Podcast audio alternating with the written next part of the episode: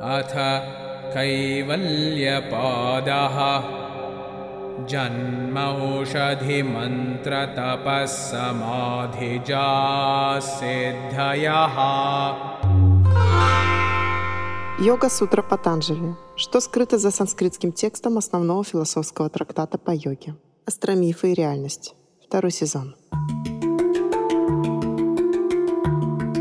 Здравствуйте, дорогие друзья! Это подкаст «Астромифы и реальность». Его автор я, Анна Зубанова. Я рада приветствовать всех, кто меня слушает. И хочу сказать, что сегодняшний выпуск, он не является развлекательным, он является таким осведомляющим, потому как он проходит в рамках второго сезона подкаста, в котором мы разбираем древний индийский трактат «Йога-сутры Патанджали». И я очень рада всем тем, кто послушал первые 3 главы, где мы читаем, предполагаем значения, смотрим переводы, рассуждаем вместе с вами. И, на мой взгляд, я стараюсь выстраивать логику таким образом, чтобы она была логичной. Понятно, что если вы являетесь приверженцем той или иной традиции, то вам такое прочтение не нужно. Но если вы в первый раз сталкиваетесь с этим текстом, вам интересно, у вас есть вопросы, то мне думается, что данный формат очень неплох для знакомства, для такого начала пути, для того, чтобы осознать и принять для себя, что йога — это больше, чем работа с телом, это глубокий осознанный путь. Данный формат хорош. Да, мы помним о том, что йога — это метод и то, что превосходит метод. И хотелось бы заглянуть в эти глубины и понять, как, опираясь на древний трактат Патанджали, как на позвоночник древнего знания, практикующие всего мира реализуют эти знания. Таким образом, тема сегодняшней нашей встречи — это прочтение 4 главы трактата «Йога-сутры Патанджали». Давайте вспомним, что было в предыдущих 3 быстро, для того, чтобы понимать, от чего мы пошли и куда идем. Самадхипада, 1 глава, здесь речь идет о пути служения. В Садханапада мы рассматриваем путь действия, тогда как Вибхути-пада посвящена пути знания. О чем же 4 глава Кайвали-пада? Она описывает путь отрешенности. И вот если мы откроем различные переводы названий 4 главы, мы увидим название «Просветление», «Независимость», глава об абсолютном освобождении, просто Кайвали-пада, там, где Кайвали используется как нарицательное имя, что тоже, в общем-то, правильно. Но давайте заглянем и попробуем выстроить свою логическую цепочку, свое видение. Итак, 4 глава, сутра номер 1. Джанма аушадхи, мантра тапах самадхи джах сидгаях. Здесь мы вспоминаем, на чем мы остановились. Остановились мы на неких сверхспособностях, которые дает йогическая практика. И вот данная сутра нам говорит о том, что способности могут приходить практикующему разными путями. Какими? Джанма — от рождения.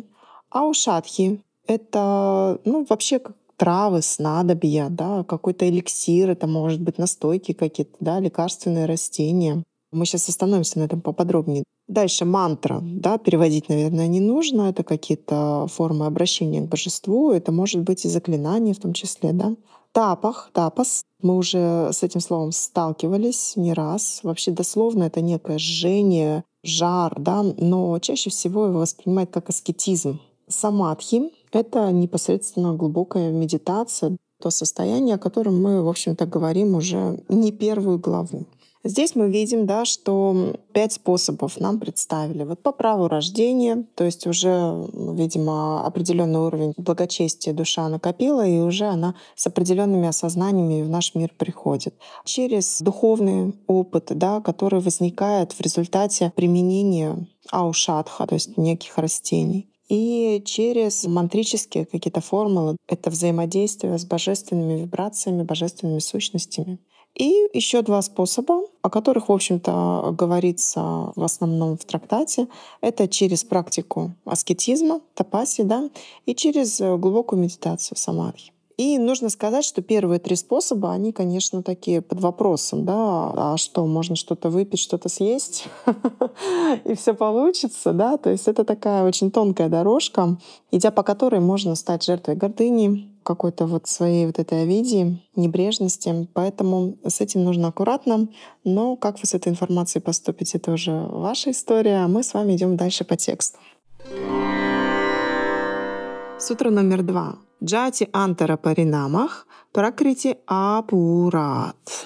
Сутра начинается с интересного слова составного джати-антара. По сути, это смена состояния, переход к другому состоянию. Паринамах, соответственно, изменение. Это некая трансформация. И вот здесь составное слово пракрити апурат. Здесь имеется в виду какая-то наполненность природы. О чем речь? Получается, что наполненность пракрити, самой природы, может привести к изменению состояния.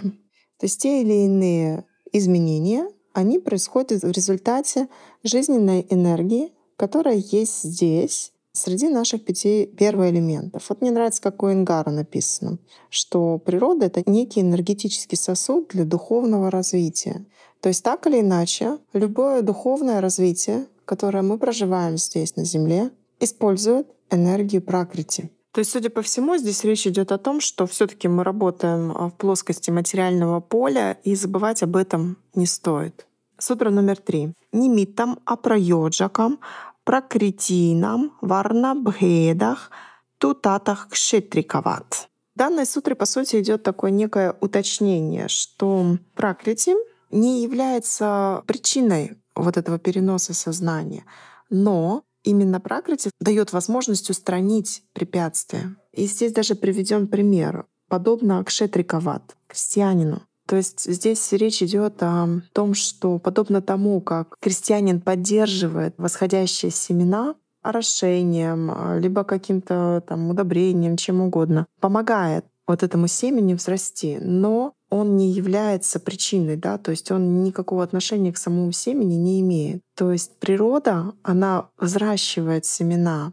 То есть наш материальный пласт, он даёт возможность видоизменить состояние того изначально заложенного семени, с которым мы работаем. Вот здесь, мне думается, очень правильно будет обратиться к той части йоги, которая имеет практическое применение, практическую работу с нашим физическим телом. Да? Это асаны, это пранаяма, это различные бандхи, которые своей практической пользой помогают отстранять реальные препятствия течению энергии, течению жизненных сил. Как знаете, есть фраза «неважно, есть талант или нет». Важно понимать, насколько мы можем этот талант действительно применить в реальной жизни, взрастить в себе, приложить к реальным делам. Двигаемся дальше. Сутра номер 4. Нирмана читани асмита матрат. Здесь мы сталкиваемся с термином, с которым уже встречались, асмита. Да? Это такое некое ощущение индивидуальности, либо еще это переводят как эгоизм. И, соответственно, речь идет о том, что нирмана читани — это что-то сотворенное, изготовленное, сделанное. То есть это наше сознание, которое сотворено, сделано. Так вот, оно формируется только из асмиты, из чувства вот этой индивидуальности. То есть истинный ум, преломляясь на асмиту, создает сотворенный ум, который подвергается различным колебаниям, о которых мы уже говорили. И вот об этом же, собственно, говорит 5 сутра. Праврити бхеде прайоджакам читтам экам анекешам. Праврити бхеде — это некое вот какое-то продвижение, а бхеде — это перемены, соответственно, движение и изменение. Это результат прайоджакам сознания, один многих. И вот здесь получается, что если я заглядываю в другие переводы, как это воспринимается, что один ум, он все-таки управляет многими вот этими созданными. И вы знаете, мне здесь вспоминается вот такая история, что, допустим, есть какое-то изделие, которое состоит из множества маленьких деталей. Если их правильно собрать, например, пазл, да, вот надо кролика собрать. И вот чтобы этот кролик получился, да, нужно правильно сложить все эти детали. Тогда получился единый кролик. Но если мы разобрали все эти детали и вот так вот раскидали, то кролика не получилось. Понимаете? Но вот если собрать, правильно сложить, то кролик будет как-то задавать смысл во всем этом. Понимаете? То есть может быть просто горка непонятных деталей, кривых каких-то, а может быть целое изделие. Так вот, если удастся к одному служению, к одной картинке собрать все вот эти маленькие детали в одну картинку, которая действительно имеет какой-то смысл и какое-то значение, то тогда цель достигнута. Один в данном случае может управлять многими. Итак, сутра номер 6. Татра дьянам джам анашаям. Татра, соответственно, там, или правильно сказать, из тех, джьяна джам, рожденный в медитации, и анашаям — это свободное от впечатлений. Но здесь речь о том, что глубокая медитация, она останавливает бесконечную вот эту вот обработку впечатлений, которую мы считаем собой. Двигаемся дальше. Сутра номер 7. Карма ашукла акришнам йогинах тривидхам и терешам. Здесь интересно подробно перевести карма, соответственно, действие. Ашукла — это не светлое, не белое, а кришнам — не черное, йогинах — те, что присущи йогину. И шарешам, последнее слово, это для других. Тривидхам — это тройственное. Судя по всему, что здесь идет речь о черном, белом и сером. И действительно, открывая переводы, мы видим, что деятельность души освобожденной, то есть практикующей, она может быть свободна от любой формы двойственности. Белое, черное, полосатое и так далее. Всех остальных, конечно, 3 видов она может быть. Нужно понимать, что все эти действия — белые, черные, серые, смешанные — они порождают плоды и ведут к образованию цепных реакций. Думаю, что здесь есть еще отсылка к гунам. Сатва — это белое, раджас — это серое, и тамас — это черное. И, соответственно, пока мы во власти гун, мы, соответственно, снова и снова создаем новые кармы, какие-то кармические цепочки. Действия же йогины, они находятся за пределами гун. И мы подходим к 8 сутре. Татах тадвипака анугунанам эва абухивьяктих васананам. Отсюда татас, соответственно, випака — это что-то созревшее, анугунанам, соответственно, гунам, абхивьякти — это проявление, васанам — желание, соответственно. То есть эти 3 действия, они что делают? Оставляют какие-то впечатления и формируют желание. То есть все эти 3 вида действия, они приводят к желаниям, которые соответствуют их плодам. То есть здесь нас отсылают непосредственно к карме. Наши действия, которые могут соответствовать черному, серому, белому, грубо говоря, они формируют бессознательные впечатления, которые впоследствии возникают в нашей жизни как желание.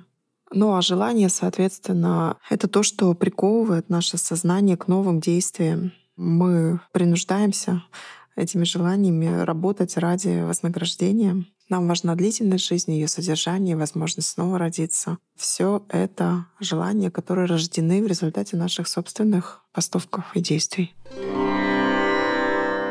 Сутра номер 9. Джати дейша кала вьява хитанам апи анантараям смрити самскара йох экарупатват.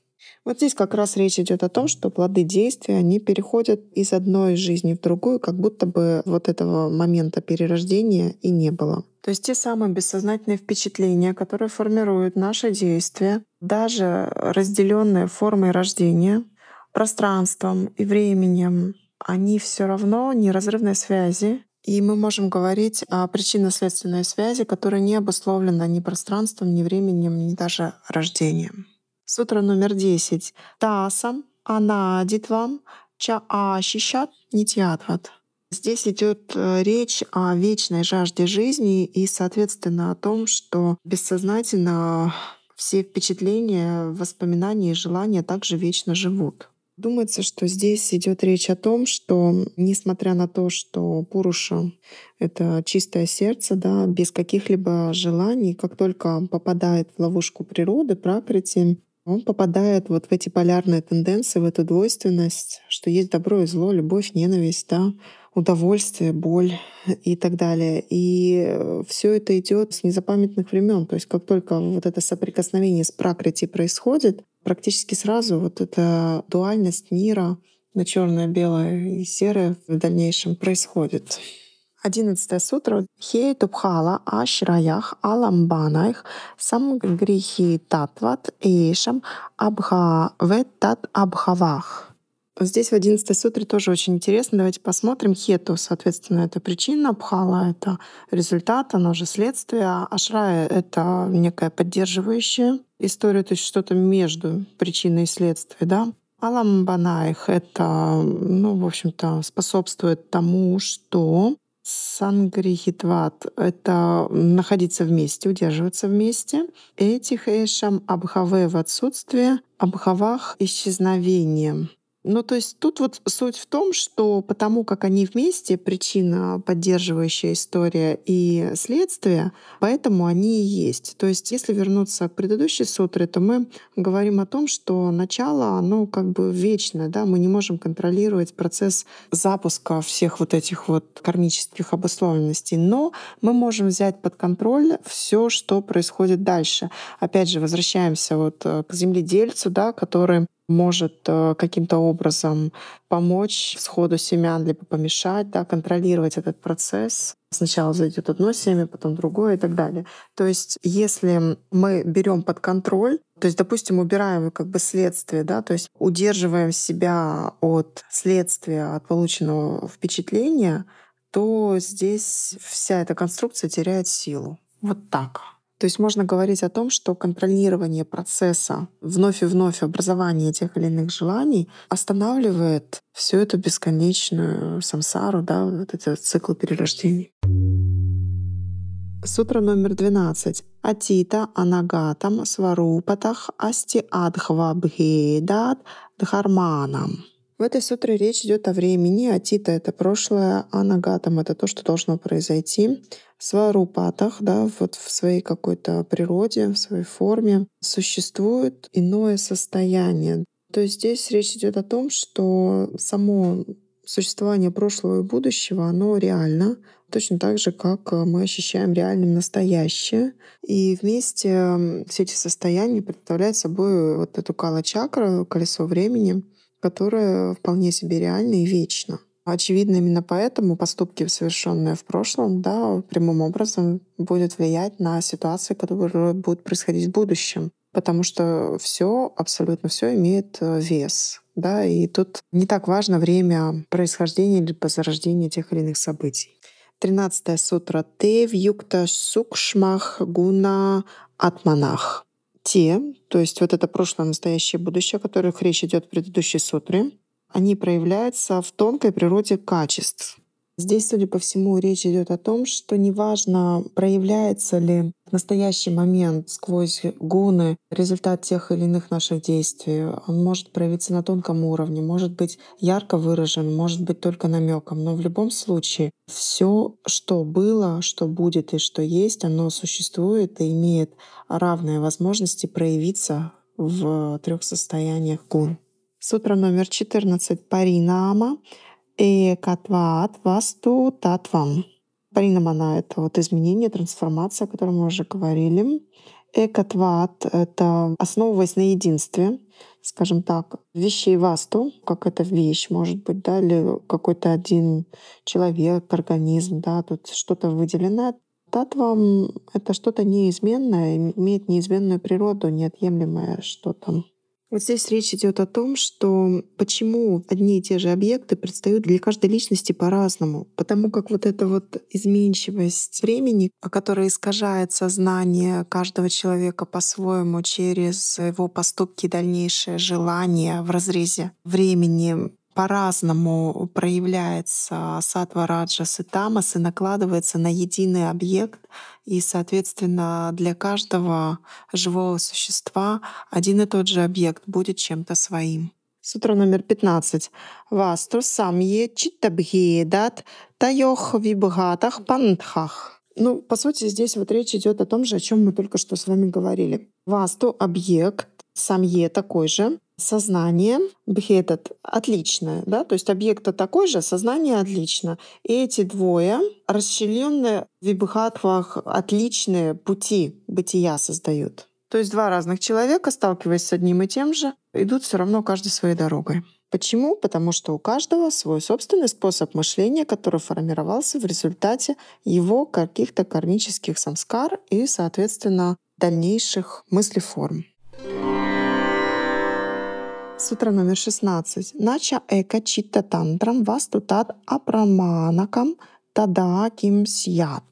Тут речь идет о том, что объект, в общем-то, существует даже тогда, когда сознание на него не обращает никакого внимания. То есть независимо от того или иного сознания объект существует сам по себе. Сутра номер 17. Тат упарага апекшитват читасья васту джнята аджнятам. Здесь речь идет о том, что объект становится познанным джнята или непознанным в зависимости от того, соприкоснулось с ним сознание или нет. Взаимодействие с любым объектом так или иначе вызывает интерес у ума, да, и начинается таким образом контакт между объектом и сознанием. То есть познание объекта происходит в тот момент, когда соприкасается ожидание ума и объект. Если же такое отражение умом объекта не происходит, то объект остается непознанным, аджнятом. Ну и, соответственно, сознание, как мы уже выяснили, оно у нас у всех чем-то окрашено, то мы окрашиваем все объекты. А если сознанию удается отражать объект, не будучи обусловленным, да, свободным от ожиданий, то тогда познается реальная суть объекта. Именно в этот момент и происходит вот растожествление созерцателя с его сознанием. То, что ум не есть сам созерцатель. Итак, 4 глава, 18 сутра. Сада джнятах читтавритаях тат прабхох пурушасья апаринавитват. В этой сутре говорится о том, что Пуруша, великая душа, ваша душа, она всегда в курсе всех колебаний сознаний, потому что все эти колебания и изменения к Пуруше никак не относятся. Тут говорится о способности созерцателя Пуруши, будучи семенем, корнем сознания, наблюдать, как происходят в них изменения, трансформация, как прорастает росток, но при этом понимать истинную суть вещей. Сутра номер 19. Натат свабхасам дриштьятват. Здесь говорится о том, что ум не имеет собственного света, ввиду того, что ум может быть познан и вот как-то воспринят, да, дриштьятват, увиден. Соответственно, в отличие от самого созерцателя, ум, он не светится сам, не имеет самоосвещения. Сутра номер 20. «Эка самаес ча убхавая анавадхаранам». Здесь говорится о том, что сознание одновременно не может постигать и созерцателя, и самого себя. То есть если бы сознание могло само излучать собственный свет, то оно могло бы быть и познающим, и познаваемым одновременно. Но так не происходит. В отличие от самого созерцателя, он может одновременно наблюдать и себя, и свой ум. Сутра номер 21. Читра антара дришье будхи будхеях атипрасангах смрити санкарахча. Здесь речь идет о той путанице, которая могла бы возникнуть, если бы ум мог осознавать сам себя. В результате чего возникало бы вот это «смрити санкарах», да, какой-то сумбур в памяти. Сутра номер 22. «Щитех апратисамкрамаях тат акара апаттаусва буддхи самведанах». Тут речь идет о том, что созерцатель, взявший под контроль свое сознание и сознание, которое распознает свой источник в виде созерцателя, утверждается в разуме. И здесь уже можно говорить о том, что созерцатель, он не просто беспомощный очевидец того, что происходит с его умом, со всеми этими колебаниями. Он действующая сила, которая может управлять тем, какие семена взращивать, возделывать и сажать в своем саду. Сутра номер 23. Дриштар дришья упарактам читтам сарва артхам. Вот здесь сознание, окрашенное созерцающим и тем, что он воспринимает, является всеобъективным, сарватхам, да, проникающим, всепознающим, всеохватывающим. Сутра номер 24. Тат асангхи ея васаннабхим читрам апипарартхам самбхатья каритват. Эта прекрасная сутра говорит нам о том, что несмотря на то, что очень много васангхих, да, знаний, которые идут от памяти, бесчисленное количество асангхея, много подсознательных впечатлений, которые вплетены в сознание человека, вне зависимости от этого, благодаря тому, что все это находится в непосредственной близости к созерцателю, плотно связаны, самадхи, прям прирощены к нему. Все вот это существует ради созерцателя.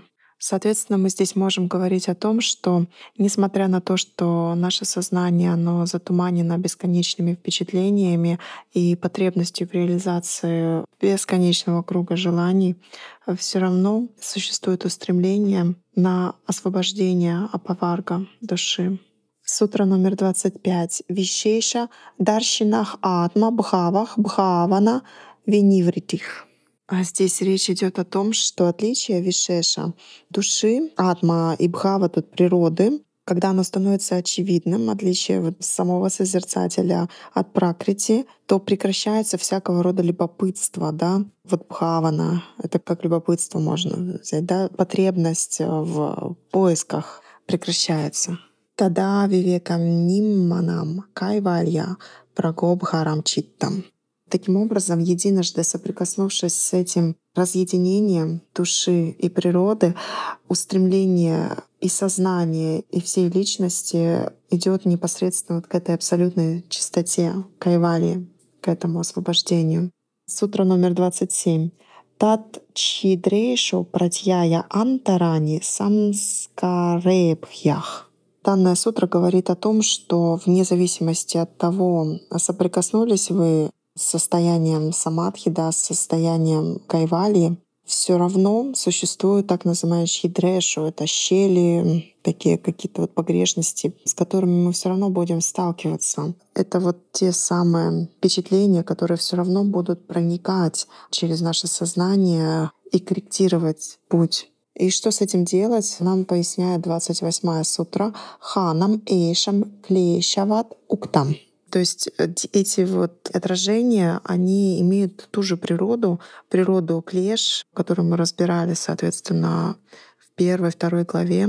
И метод их преодоления, он тот же, как он уже был описан. То есть йогин, который достиг уже каких-то успехов, он должен отнестись к йогической дисциплине с удвоенным усердием, с удвоенной энергией, с удвоенной решительностью для того, чтобы не потерять достигнутых результатов и не сбиться. Сутра номер 29. Прасамхьяне апи акусидасья сарватхавивека кхьятых дхарма-мегха-самадхих. Вот здесь мы идем как бы дальше, в тот момент, когда уже мы научились осознавать саму суть вещей.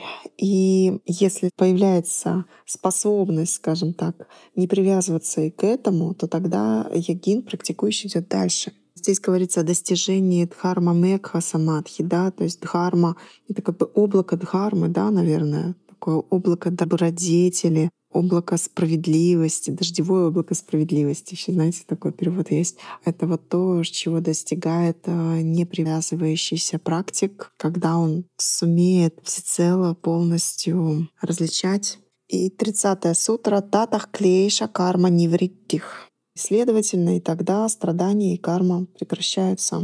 То есть мы можем говорить о том, что дхарма-мегха-самадхи — это та свобода, которая освобождает от 5 типов страданий, от всех колебаний ума. И это высшая форма разума, высшая ступень развития. Сутра номер 31. Тада сарва аварана мала апетасья джнянасья ананатьят джнеям альпам. Здесь речь идет о том, что в этом случае все познаваемое, все конечное становится незначительным. И в тот момент, когда покров загрязнения, да, аварана мало освобождается от эпасия, да, тогда можно говорить о том, что действительно все конечное уходит куда-то очень далеко, и остается только бесконечное знание, чистое, истинное, высочайшее. Сутра номер 32. Татах крита артханам паринама крама сама паптих гунанам. Ну и вот здесь суть о том, что в этот момент конец гун происходит, да, прекращают работу из этого татах, да, исполнив свои обязанности крита артханам. Карма заканчивается, заканчиваются гуны, заканчивается цикл постоянных перерождений. Сутра номер 33. Кшана пратьоги паринама апаранта ниграхьях крамах. В этой сутре речь идет о том, когда прекращается поток времени, иссушается поток времени. Вот здесь вот процесс крама — это летящее сейчас, постоянное сейчас, некий такой порядок, который вне времени. И он, соответственно, становится доступным в самом конце всех необходимых трансформаций. И, наконец, 34-я сутра 4 главы, последняя сутра. Пуруша артха шуньянам гунанам пратипрасавах кайвальям сварупа пратиштха вачити шактим ити. Знаете, я сейчас прочитала на санскрите, мне думается, что кто вдумчиво слушал все 4 главы, то он, наверное, услышал смысл вот здесь уже в санскритских словах. Потому что, знаете, есть же такая теория, что мы санскрит не учим, мы санскрит вспоминаем. Ну, во всяком случае, очень многие люди, которые имеют возможность вообще соприкоснуться в этом воплощении с этим языком. Так вот, что здесь можно вспомнить? Здесь можно попробовать с конца перевести. «Ити» — это, по сути, как «это». Что это? Кайвалья, да? Кайвалья — освобождение, избавление. Вот это блаженство — это достигается в результате 3 составляющих. Да? Вот сварупа пратиштха — это когда в собственной форме пребывает сознание, укореняется в своей естественной чистоте. Когда гуны вернулись обратно в свой источник, да, гунанам, прати, прасавах. И вот что интересно, когда происходит пуруша артха шуньянам, что это такое? Это когда вот цели человека, они достигнуты. Здесь, судя по всему, речь идет о вот этих 4 основных целей, которые человек преследует на протяжении всей своей жизни. Непосредственно это дхарма, это долг перед совестью, перед государством, перед обществом. Далее это артха, это умение проявляться в этом мире, зарабатывать себе на хлеб, грубо говоря. Это кама, это реализовать непосредственно желание. И мокша — это стремление к освобождению. И вот здесь вот эти 4 цели, они представлены тоже как необходимость завершить. То есть надо завершить эти 4 цели, надо отправить все 3 гуны обратно к своему источнику.